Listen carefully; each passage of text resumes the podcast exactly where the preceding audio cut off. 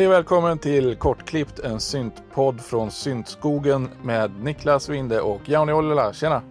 Tjenare tjenare! Fan du är lite skogsmulle har jag hört, stämmer det? Ja, ja eh, direkt från skogen eller på att säga. Nej men, men eh, det är faktiskt jättekul. Jag, jag är så ivrig att få berätta om det här. Det, det, är, det är min första livespelning någonsin. Jag, jag blev inbjuden av Viktor på Lamour och vara med på deras syntomotion som de kör med Pushfestivalen varje år. Eh, mm. i, i, en liten motionsslinga i ett fint litet friluftsområde, ja, någonstans i utkanten av Gävle då. Mm. Eh, det är alltså fyra stationer ut med en 2,5 km slinga där åtta artister då delar på de här stugorna två och två. Då. Och så sätter man upp lite syntar och så improviserar man under några timmar. Eh, och det var skitkul, det var verkligen askul. Fan vad roligt! Jag har sett lite filmer på Instagram och folk som har postat till höger och till vänster. Det såg riktigt, riktigt roligt ut. Och ni hade nästan lite funky där ett tag du och Viktor. Det var någon där du, du, du, du, så liksom ja. lite ja, mys, mysfunk. Alltså, eh, det är lite så roligt eftersom vi pratade just om skogssyntar eh, i avsnittet innan då. Så jag tänkte jag, jag ska väl testa min teori där då. Så jag tar med mig bucklan och så tog jag med mig syntakten. Och så eh, satt jag några kvällar innan och programmerade några patterns jag hade lite att utgå ifrån. Så att jag inte bara står mm. där med helt tomt blad. Då. Mm. Eh, så skrev jag till, till Viktor att ja, men vi kör A-moll liksom, så, så kan vi, det funkar alltid. Då visade det sig att han hade fått fråga sin flickvän vad A-moll var. Underbart! Och jag vet inte heller det egentligen. Jag vet ju bara att A-moll funkar liksom. Så i, I syntakten så har man ju den här ackordmaskinen då, så jag satte den på A och så minor, så vart det jättebra. Mm. Eh, så programmerade jag lite dubbtakter. Eh, bucklan fick spela bas via midi och lite sådana där grejer. Och så eh, gjorde jag lite oljud på bucklan. Och så improviserade han ovanpå det då. Coolt, coolt, coolt. Ja, och han hade med sig en, eh, en sån här modern mellotron då. Minivarianten. Åh, den! Och den är jag jättenyfiken på. Fan vad coolt. Det lät ja. bra antar jag. Vad sa du? Den lät autentiskt antar jag. Ja, faktiskt. Alltså, den gamla riktiga mellotronen, eh, om det är någon som tillnärmelsevis inte vet om det, är ju alltså en tidig sampler kan man säga, där det sitter en liten bandsnutt för varje tangent. Som liksom, när man trycker ner tangenten så spelas bandsnutten upp.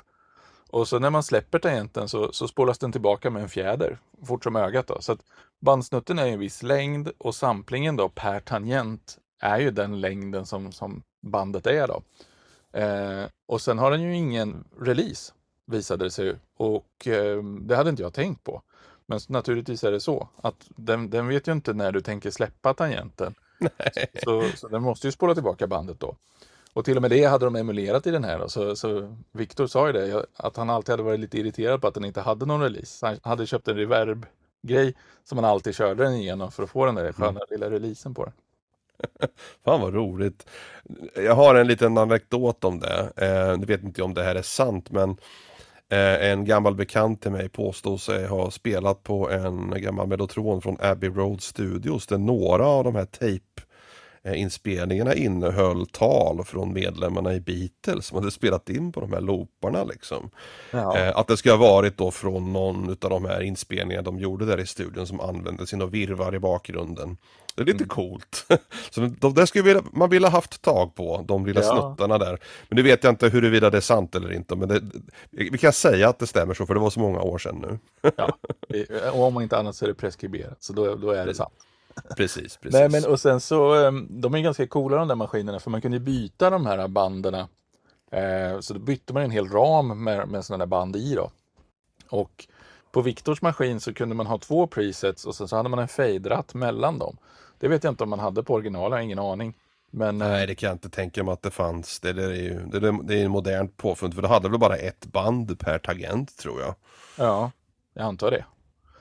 Eh, coolt är det i alla fall och coolt också att de hade emulerat den med sån detaljrikedom. Och så sa han, det var någon som var så här um, banjo tror jag, en banjo preset. När någon mm. så spelar så här jättefort.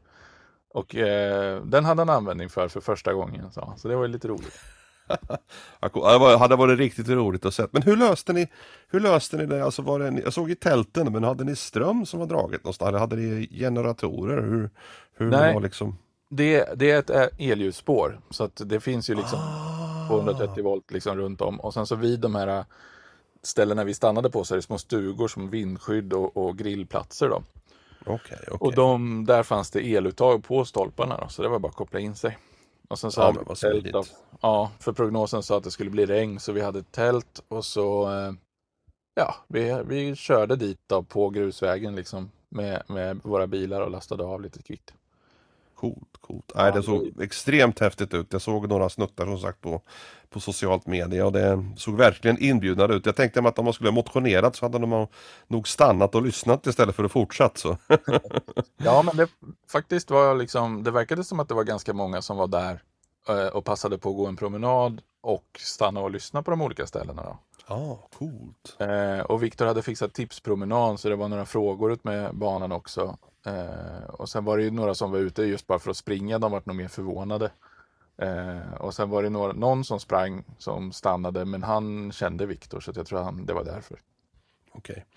Ja, det verkar vara en riktig eldsjäl den där Viktor och hans gäng där i Gävle. Så riktigt coolt att se. Så tummen upp från min sida. Ja, tummen upp från mig också. Och, och en sista grej. Eh, jag gick iväg och lyssnade på några andra och sen så, det var ganska frän känsla att komma tillbaka och höra liksom dubbbasen genom skogen och, och liksom de här udda ljuden i skogen. Det var riktigt fränt. Så Fränt. mycket bra idé och den här syntomotion är faktiskt ett koncept som man jättegärna får sno och eh, ta med sig till, till sina, eller, ja, sin lokala träningsrunda eller något sånt där. Det är bara att höra med den som administrerar själva, själva mm, rundan i skogen då, om man får göra det. Häftigt, riktigt häftigt. Ja, det- det ser jag fram emot att dyka upp på andra breddgrader i Sverige. Mm, ja. ja, från dig till Gävle är det ju inte nästgårds liksom. Ja, det är en bit att gå, eller springa.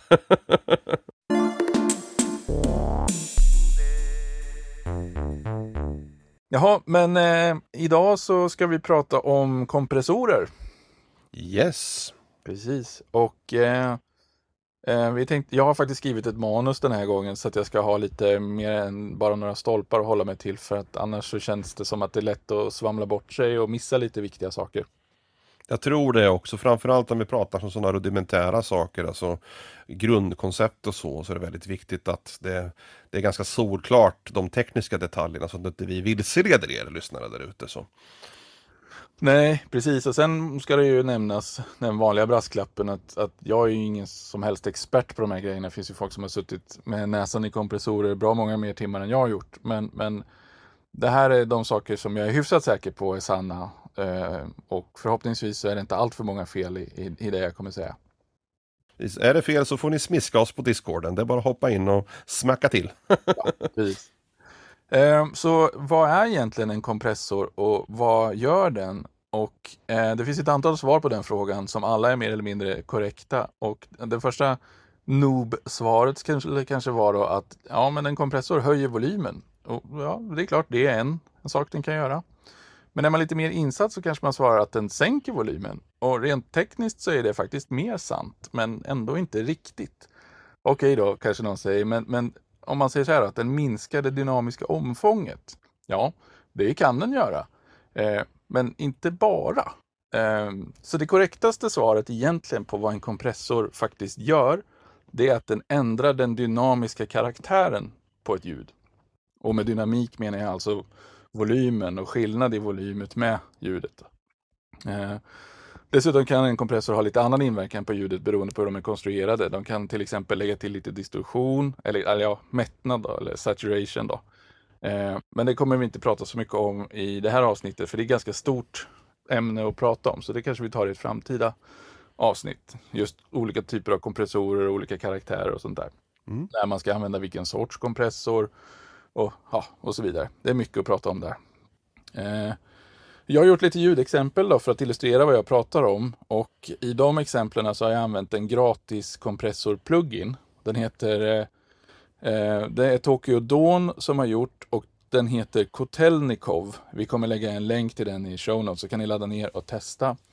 Och då kommer jag lägga upp de här ljudfilerna så att ni kan testa själva. Och sen så kommer jag också lägga upp bilder på hur jag ställt in kompressorn. Eh, Så att ni kan se liksom hur det är. Och sen så eh, på vissa vågformer som jag vill dema lite saker på kommer jag också lägga upp bilder. Och jag kommer lägga dem som ett paket som jag länkar till i discorden så får ni ladda ner den därifrån. Så är ni nyfikna så Eh, måste ni vara med på vår Discord om ni inte är det? Låter som en mycket bra plan tycker jag. Då kör vi! Då kör vi! Eh, men det här med kompressorer då, det är ju många som har eh, ställt sig frågan hur de funkar och kliar sig i huvudet och det gjorde jag själv också väldigt länge. Och det som jag tycker är knepigt med kompressorer, eller det som var, satte stopp för mig i början, det är att alla kontroller mer eller mindre hänger ihop. Och liksom, det är många av dem som inte gör någonting om inte de andra redan är ställda rätt.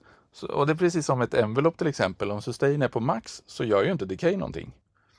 Och innan man liksom har fattat att de hänger ihop på det där sättet så, så Eh, är det liksom lite svårt att ta sig in i, i kompressorn. Och dessutom fungerar ju kompressorn väldigt olika beroende på vilket material den jobbar på. Ibland så kör man den ju på sång och då, då beter den sig på ett sätt. Ibland kör man den på trummor eller en hel mix eller ett enstaka instrument eller ja, så vidare. Så det kan vara lite svårt liksom att välja ett material och sen förstå hur den ska bete sig just på det materialet. Eh, ett lågpassfilter hörs ju nästan alltid vad det gör oavsett vad man skickar in i det. Liksom. Ja, ja, precis, precis. Det, är ju, det där är ju väldigt viktigt, alltså just när det gäller kompressorer.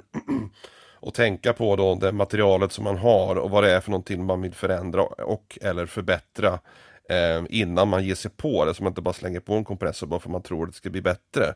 Så det är väldigt viktigt att ha en klar bild av vad det är för någonting som kommer att ske när du drar, när du börjar justera alla de här parametrarna. Då. Så det är lite grann det som är grundtanken tror jag. Mm. Ja, exakt. Eh, ja, och det ska man ju komma ihåg då att liksom, det finns inga silver bullets och, och en kompressor är verkligen inte det. Eh, så att, att, bara slänga på den för att man ska, liksom, på varje kanal i mixen, eh, det, det, är fel helt enkelt. Den kommer inte att hjälpa dig. Och, och, lika lite som, ja, men som vi pratade om i ett mixavsnitt en gång, att liksom reflexmässigt lägga på ett högpassfilter vid 100 Hz på allting som inte är en baskanal. Um, det kan vara att skjuta sig i foten. För det kan liksom ge mer problem än det löser. Men ett jättebra sätt att börja med en kompressor då, det tycker jag är att ställa alla rattar i mitten ungefär. För då vet man att den börjar jobba. Eh, och så kan man laborera med tröskelvärdet, alltså den ratten som heter threshold, och så liksom vrida på den tills man hör att det börjar hända saker. Eh, för om de andra är ställda ungefär i mitten så brukar det eh, hända någonting. Bara man får ner tröskelvärdet under liksom, insignalens pikar så att säga. Eh, på just den eh, eh plugin som jag tipsade om nu då, den här Kotelnikov, så finns det någon som heter Peak Crest och någon som heter Peak och RMS Release och lite sådana här saker. De, de, kan ni låta stå som de är och sätt liksom attack, release, ratio och threshold i mitten och så liksom utgå från det.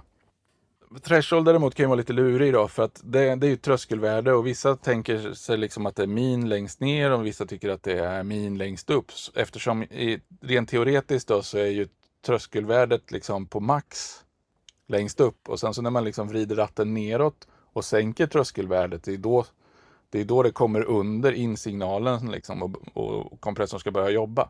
Så SSL-pluggarna tror jag är vända åt det hållet, eller omvänt. Så de kan vara lite luriga då. Så att det är liksom inte det blir inte alltid mer effekt när du drar ratten medurs. Utan det kan hända att det blir mer effekt när du drar ratten moturs då så att säga.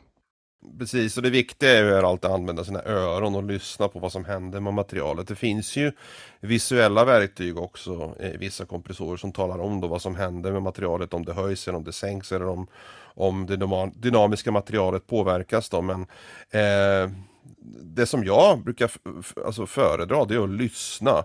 Vad händer när jag drar på lite kompressor, när jag justerar threshold och framförallt när jag slår på min ratio till 2.1, 4.1 eller 8.1 vad det nu beroende på vad det är för ursprungsmaterial som jag har. För att höra vad som händer med komprimeringen så att säga. Eh, för vokala insatser så föredrar jag att ha kanske lite lägre eh, threshold, eller lite lägre ratio. Medan på trummor om jag vill pumpa och göra liksom attackgrejer så drar jag upp ration lite mer då. Och om man då gör de här förändringarna direkt på spåret i kompressorn så hör man direkt vad som åstadkoms då. Och det där är en ganska viktig faktor. Ja, det är det. Och den här pluginen som jag tipsade om då, den här Kotelnikov, den har faktiskt ganska eh, bra grafik. Dels har den en stapel som visar när den jobbar, men den har också runt threshold en stapel som visar eh, RMS-värdet på inkommande signal. som en liten mm. krage som rör sig runt den. Så då är det väldigt lätt att ställa threshold precis runt piken då, så att den börjar jobba. Så det är jättebra. Och likadant makeup gain-ratten visar liksom hur mycket den komprimerar. Så då kan man väl liksom vrida upp eh, makeup gainen så att det kompenserar precis lagom.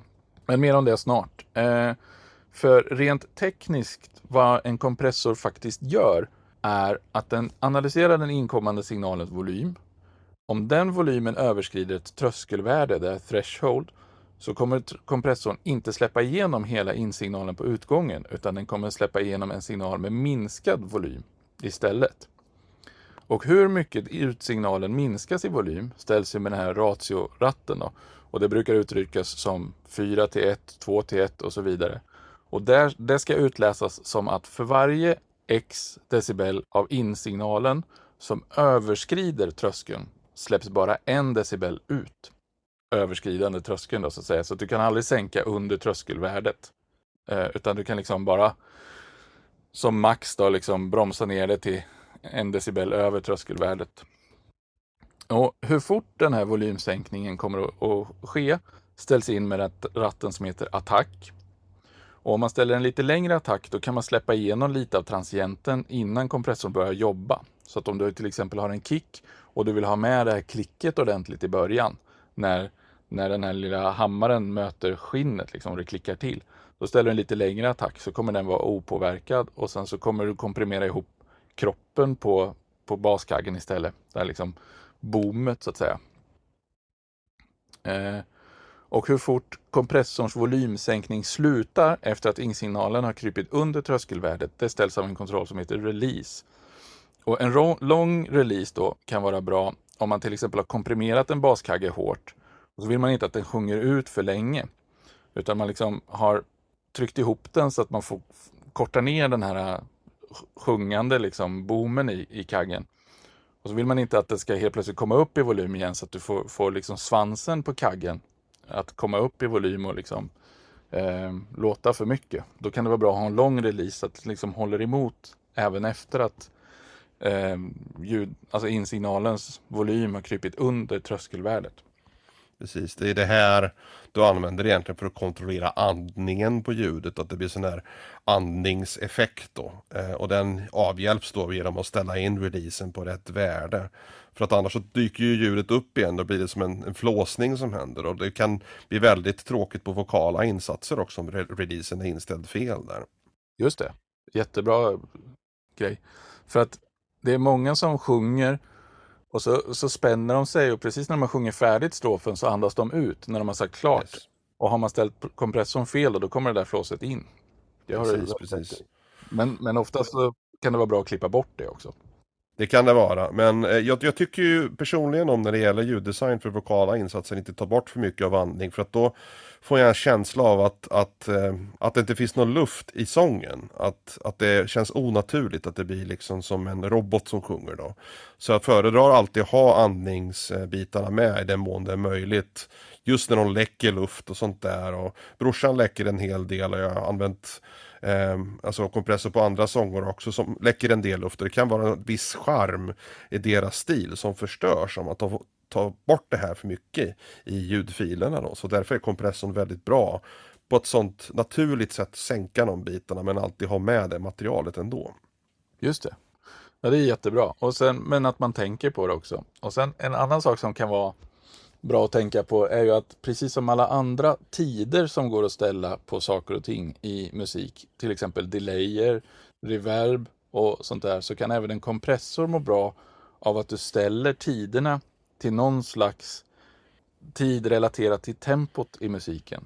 Så att du liksom, och det finns ju kalkylatorer på nätet där du kan eh, eh, slå in ett tempo så får du ut liksom en, hur lång är en 64 del i sekunder liksom.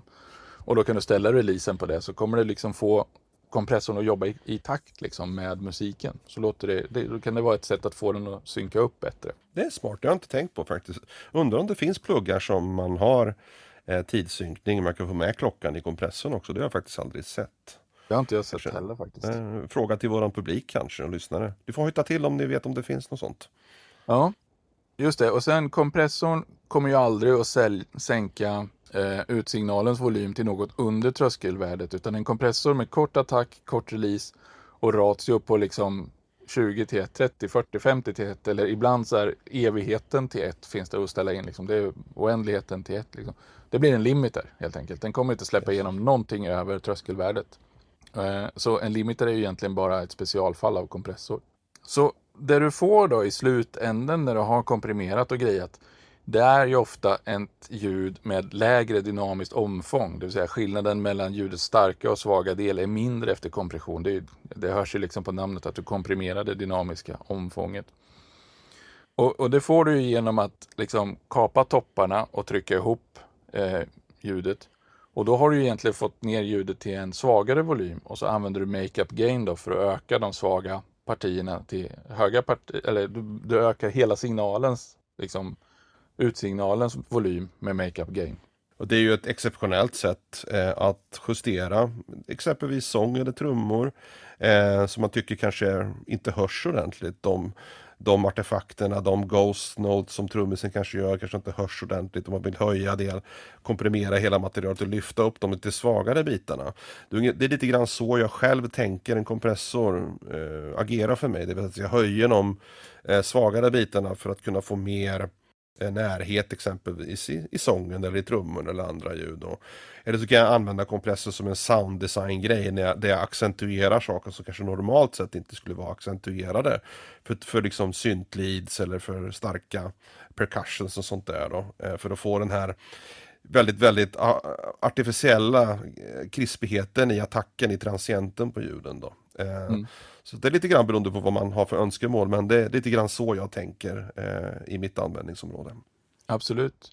Och, och, och det som jag tycker är viktigt att komma ihåg det är att om du har ett ljud som är lite ojämnt i sin dynamik och så skulle du bara höja det då kommer du till slut komma till ett läge där de starkaste partierna i det ljudet börjar dista för du har liksom slut på headroom.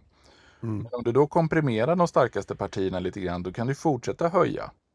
Och då kommer du få ett ljud som har overall liksom mer akustisk energi i sig. Så att om, i ett mixförfarande då till exempel så tycker jag det kan vara bra om du vill plocka fram ett ljud lite grann att du komprimerar det snarare än att du bara höjer på regeln. För att om du liksom komprimerar det då får du liksom automatiskt mer energi i ljudet och då, då flyttar det sig framåt och uppåt i mixen. Liksom. Det är jätteviktigt, en fantastiskt bra detalj att nämna där Niklas. Eh, för att varje individuellt instrument, ungefär som du designar ett syntljud så gör du det syntljudet i sig självt. Eh, om du ska göra en vokal insats så mixar du eller du, du editerar och klipper de vokala insatserna helt utan andra instrument så du får en homogen volym och dynamik i det. Du gör samma sak med trumspåren, du lyssnar på allting solo. Och sen när du är klar med alla de olika elementen så kan du klistra ihop dem på ett mycket bättre sätt. Så arbeta liksom med varje ljud individuellt och tänk på, vill jag att det här ljudet ska ha en extremt dynamiskt omfång, ja då kanske jag behöver ha mindre kompressor på det. Men vill jag att det här ljudet ska höras väldigt tydligt och samtidigt ska höra alla de svaga och de starka bitarna lika mycket, då är en kompressor väldigt bra val att ha på den, den kanalen för man tycker inte att instrumentet hörs tillräckligt väl. Och det gäller inte bara sång, det kan gälla bas, det kan gälla piano, akustiska gitarrer och sånt där. Och även jag känner att alltså en del olika kompressorer eh, gör det här lite bättre genom att lägga till distorsion och harmonisk harmoniska övertoner och sånt där då, till exempel optiska kompressorer eller fetkompressorer som hjälper till då, man kan driva in signalen lite också för att få det här extra lilla skimret då. Och det är någonting man kan tänka på också. Eh, ja, i sitt val då av, av sitt instrument då, eller sin kompressor. mm, ja men absolut. Eftersom de har en egen karaktär vissa av de här pluggarna så kan man ju använda det för att liksom eh, ja, men lite saturation då, eller mättnad så att man får lite harmonisk distorsion som, som bara väcker de här övertonerna lite grann. Då. Och jag, som du säger, jag brukar använda det för att limma ihop vissa ljud också i en mix. Eh, jag tycker ibland om att, att, komprimera basen lite för sig för att få upp liksom energin i den. Och sen komprimerar jag trummorna för sig lite grann för att liksom limma ihop dem för sig. Och sen komprimerar jag trummor och bas i ytterligare en kompressor för att limma ihop hela det paketet så att det sitter liksom stadigare. Och det brukar, brukar göra ganska stor skillnad för då, då börjar de samarbeta lite grann de där ljuden och börjar liksom flytta på varandra lite grann men samtidigt ta som ett eget paket lite större plats. Precis, man kan tänka på det som en ballong liksom. Du har blåst upp en ballong med luft och det är ditt bas och ditt trumpaket och så klämmer du lite grann på ena änden, det är basen och klämmer på andra änden så är det så är det så att säga trummorna men du har fortfarande samma volym i ballongen hela tiden har du. Så lite grann det som kompressorn gör och begränsar utrymmet istället för att ballongen ska bli stor och smälla och då får vi distorsion istället. Så att det är lite grann att begränsa liksom det dynamiska omfånget som du Niklas så, så tydligt berättade i början. Jag tycker det är ett väldigt bra eh, sätt att beskriva på vad en kompressor gör. Ja, ja. Um Sång har vi pratat om. Det är ett jättebra exempel på eh, hur man kan använda en kompressor. då är det ju skönt med att ha liksom lite kortare eller längre attack och lite längre release. Att man får den att jobba lite mjukare och inte liksom vara så aggressiv. Ganska lite ratio. Mm. Och i mix, det har vi pratat om. Ett annat användningsområde för kompressorer tycker jag är ljuddesign. Ibland så, så vill du faktiskt liksom bråka till ett ljud och då kanske du sträcker dig efter din distplugg eller, eller någon saturationplugg eller någonting. Men precis, alltså en, en distplugg komprimerar ju faktiskt också ljudet. För att vad de simulerar är ju att du vrider upp volymen tills en förstärkare inte klarar av att hantera Eh, ljudsignalen längre och börjar dista. Och då, då slutar den ju att höja volymen. Den kommer ju bara upp till en viss nivå så börjar den dista och skapa övertoner.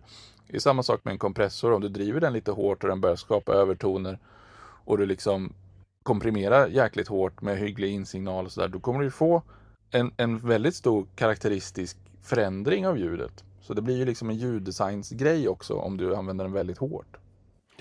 Jag tycker om precis det användningsområdet. Många av mina instrument har jag en kompressor på för att just göra de här mindre saturation grejerna.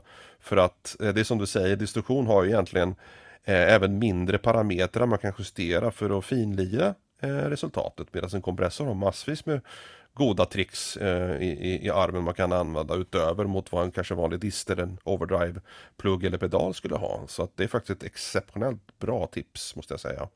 Mm. Sen har jag ett som, som jag gillar eh, när man mixar. Och det är att jag tycker att delayer ofta har en för snabbt utklingande feedback. Så att liksom delayerna, det är som att liksom varje delay halveras i volym. Så du får liksom en, ja vad blir det, en, en konkav kurva så att säga. Med en jättelång svans. Och så får du dra på skitmycket delay för att du ska höra studsarna tillräckligt länge. Och, och då brukar det bli alldeles för länge istället. Så då är en jättebra grej att sätta en kompressor på, delay, eh, på delayet helt enkelt. Så att de här studsarna liksom hålls i högre volym längre. Så blir de inte fler utan de hålls liksom som en konvex volymkurva. De hålls liksom uppe i volym längre. Ja, jättebra tips det också. Det är fantastiskt bra. Och det, för det finns ju specifikt, tittar man på typ gamla tape delays och sånt där är ju väldigt kända för att försvinna mycket i volym. Eh, och det, det kan jag tänka mig det var ett, ett alldeles exceptionellt exempel att göra det på. Det ska jag faktiskt använda mig av själv tror jag. Mm. För då kan man få liksom, istället för att ha, om jag vill höra fyra delay-studsar, så kanske jag måste ställa delayet så att det blir åtta eller någonting.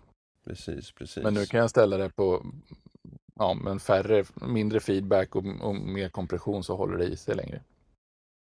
Bra, jag har ju som sagt gjort några exempelfiler. Eh, den första är en testton. Den är lite svår att använda för att höra vad kompressorn gör, men man kan använda den för att se. Så lägg på kompressorn och ställ in lite värden och printa spåret så kommer du kunna se på vågformen vad det är som händer. Så det är tre toner, en låg som är svag, en hög som är stark och sist en mellan som är lite mellan i volym. Då. Och då kan du använda eh, kompressorn och så kan du ställa thresholden så att den hamnar mellan den låga första tonen och den höga andra tonen så kommer du se kompressorn hugga tag i den lite högre tonen och liksom sänka den. Och då kan du liksom ställa olika attacktider och så kommer du se liksom hur, hur kurvan eh, smalnas av. Jag skickar med eh, en bild på en testton med alla kompressorkontroller i mitten och hur den ser ut liksom med den kompressionen. Då.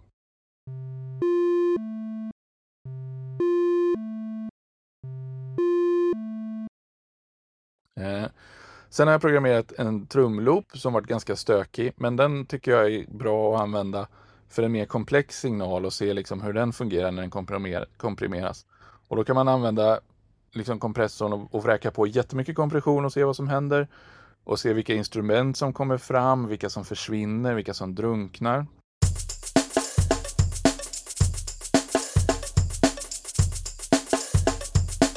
Och det hörs tydligt i det femte ljudexemplet där jag har komprimerat ganska hårt. Så där kan ni lyssna lite grann på, på skillnaden.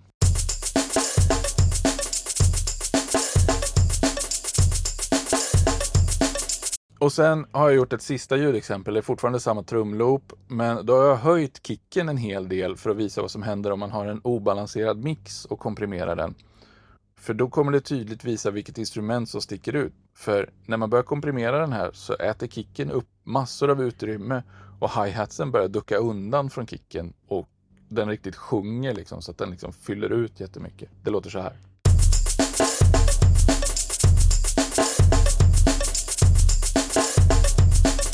Eh, vilka artefakter kan en kompressor ge upphov till när man använder den fel då, eller komprimerar för hårt? Ja, du pratade lite grann om eh, om det börjar pumpa och liksom jobbar lite för hårt förut. Eh, skulle du kunna beskriva hur det låter?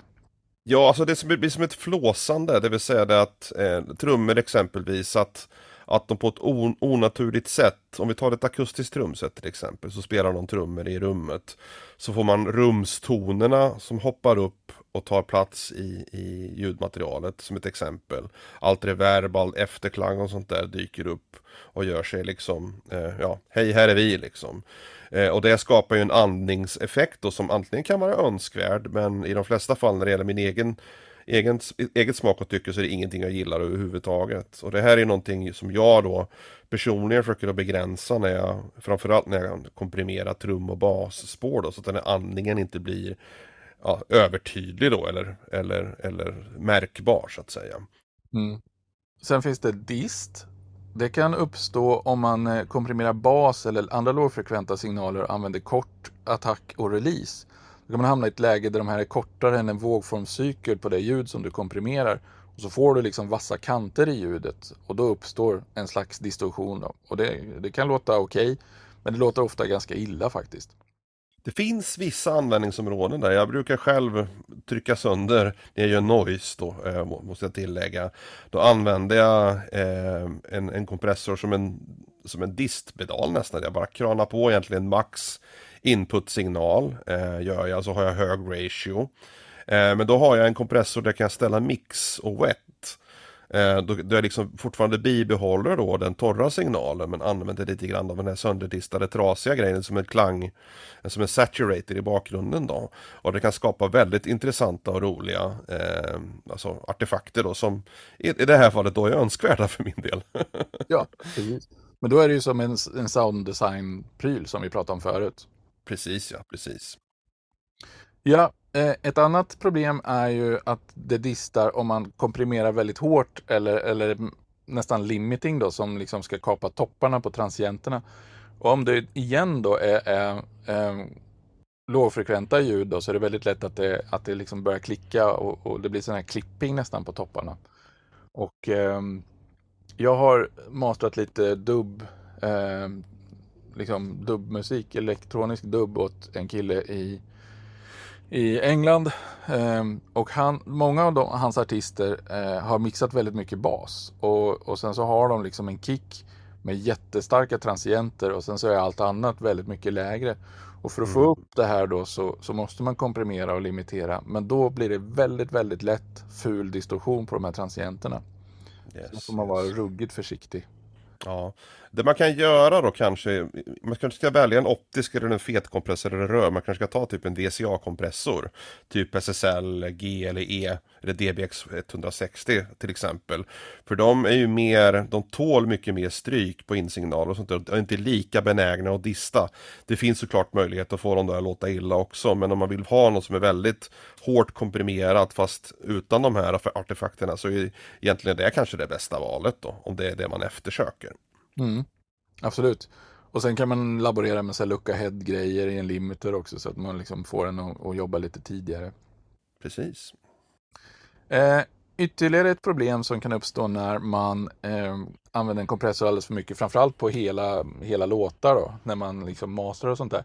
Det är att man i slutändan får en obalanserad mix så att det liksom inte är någon skillnad mellan ett lugnt och svagt parti och en härjig refräng till exempel.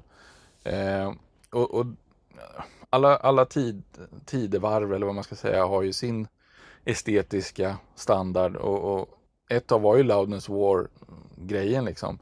Och, och, när man lyssnar tillbaka på skivor från tidigt 2000-tal så tycker jag man hör ganska ofta att liksom även, även mjuka och lugna delar av låtar har väldigt stark volym. Och sen så kommer det en energifylld refräng som är, man hör liksom att här tar de i så att de bara skriker, men det är ungefär samma volym som, som versen var på. Tänker du på Death Magnetic med Metallica möjligtvis? eh, faktiskt inte, jag, den har jag ingen koll på, utan jag tänker på eh, Kelly Clarkson. Hon släppte den här Hazel Eyes-plattan. Eh, den är ju väldigt uppenbart sån, hela plattan. Mm, mm. Men framförallt en låt som jag tänker eh, skickar med som länk. Since You've Been Gone med Kelly Clarkson. Då. Bra. Eh, en sak som ska nämnas också är det här med sidechaining. Eh, det har ju kommit att bli liksom ett uttryck för när något ljud bara duckar liksom, i takt med typ kicken. Och idag finns det sidechain-pluggar som egentligen bara är ett volymenvelopp som du lägger på vad du nu vill tysta ner.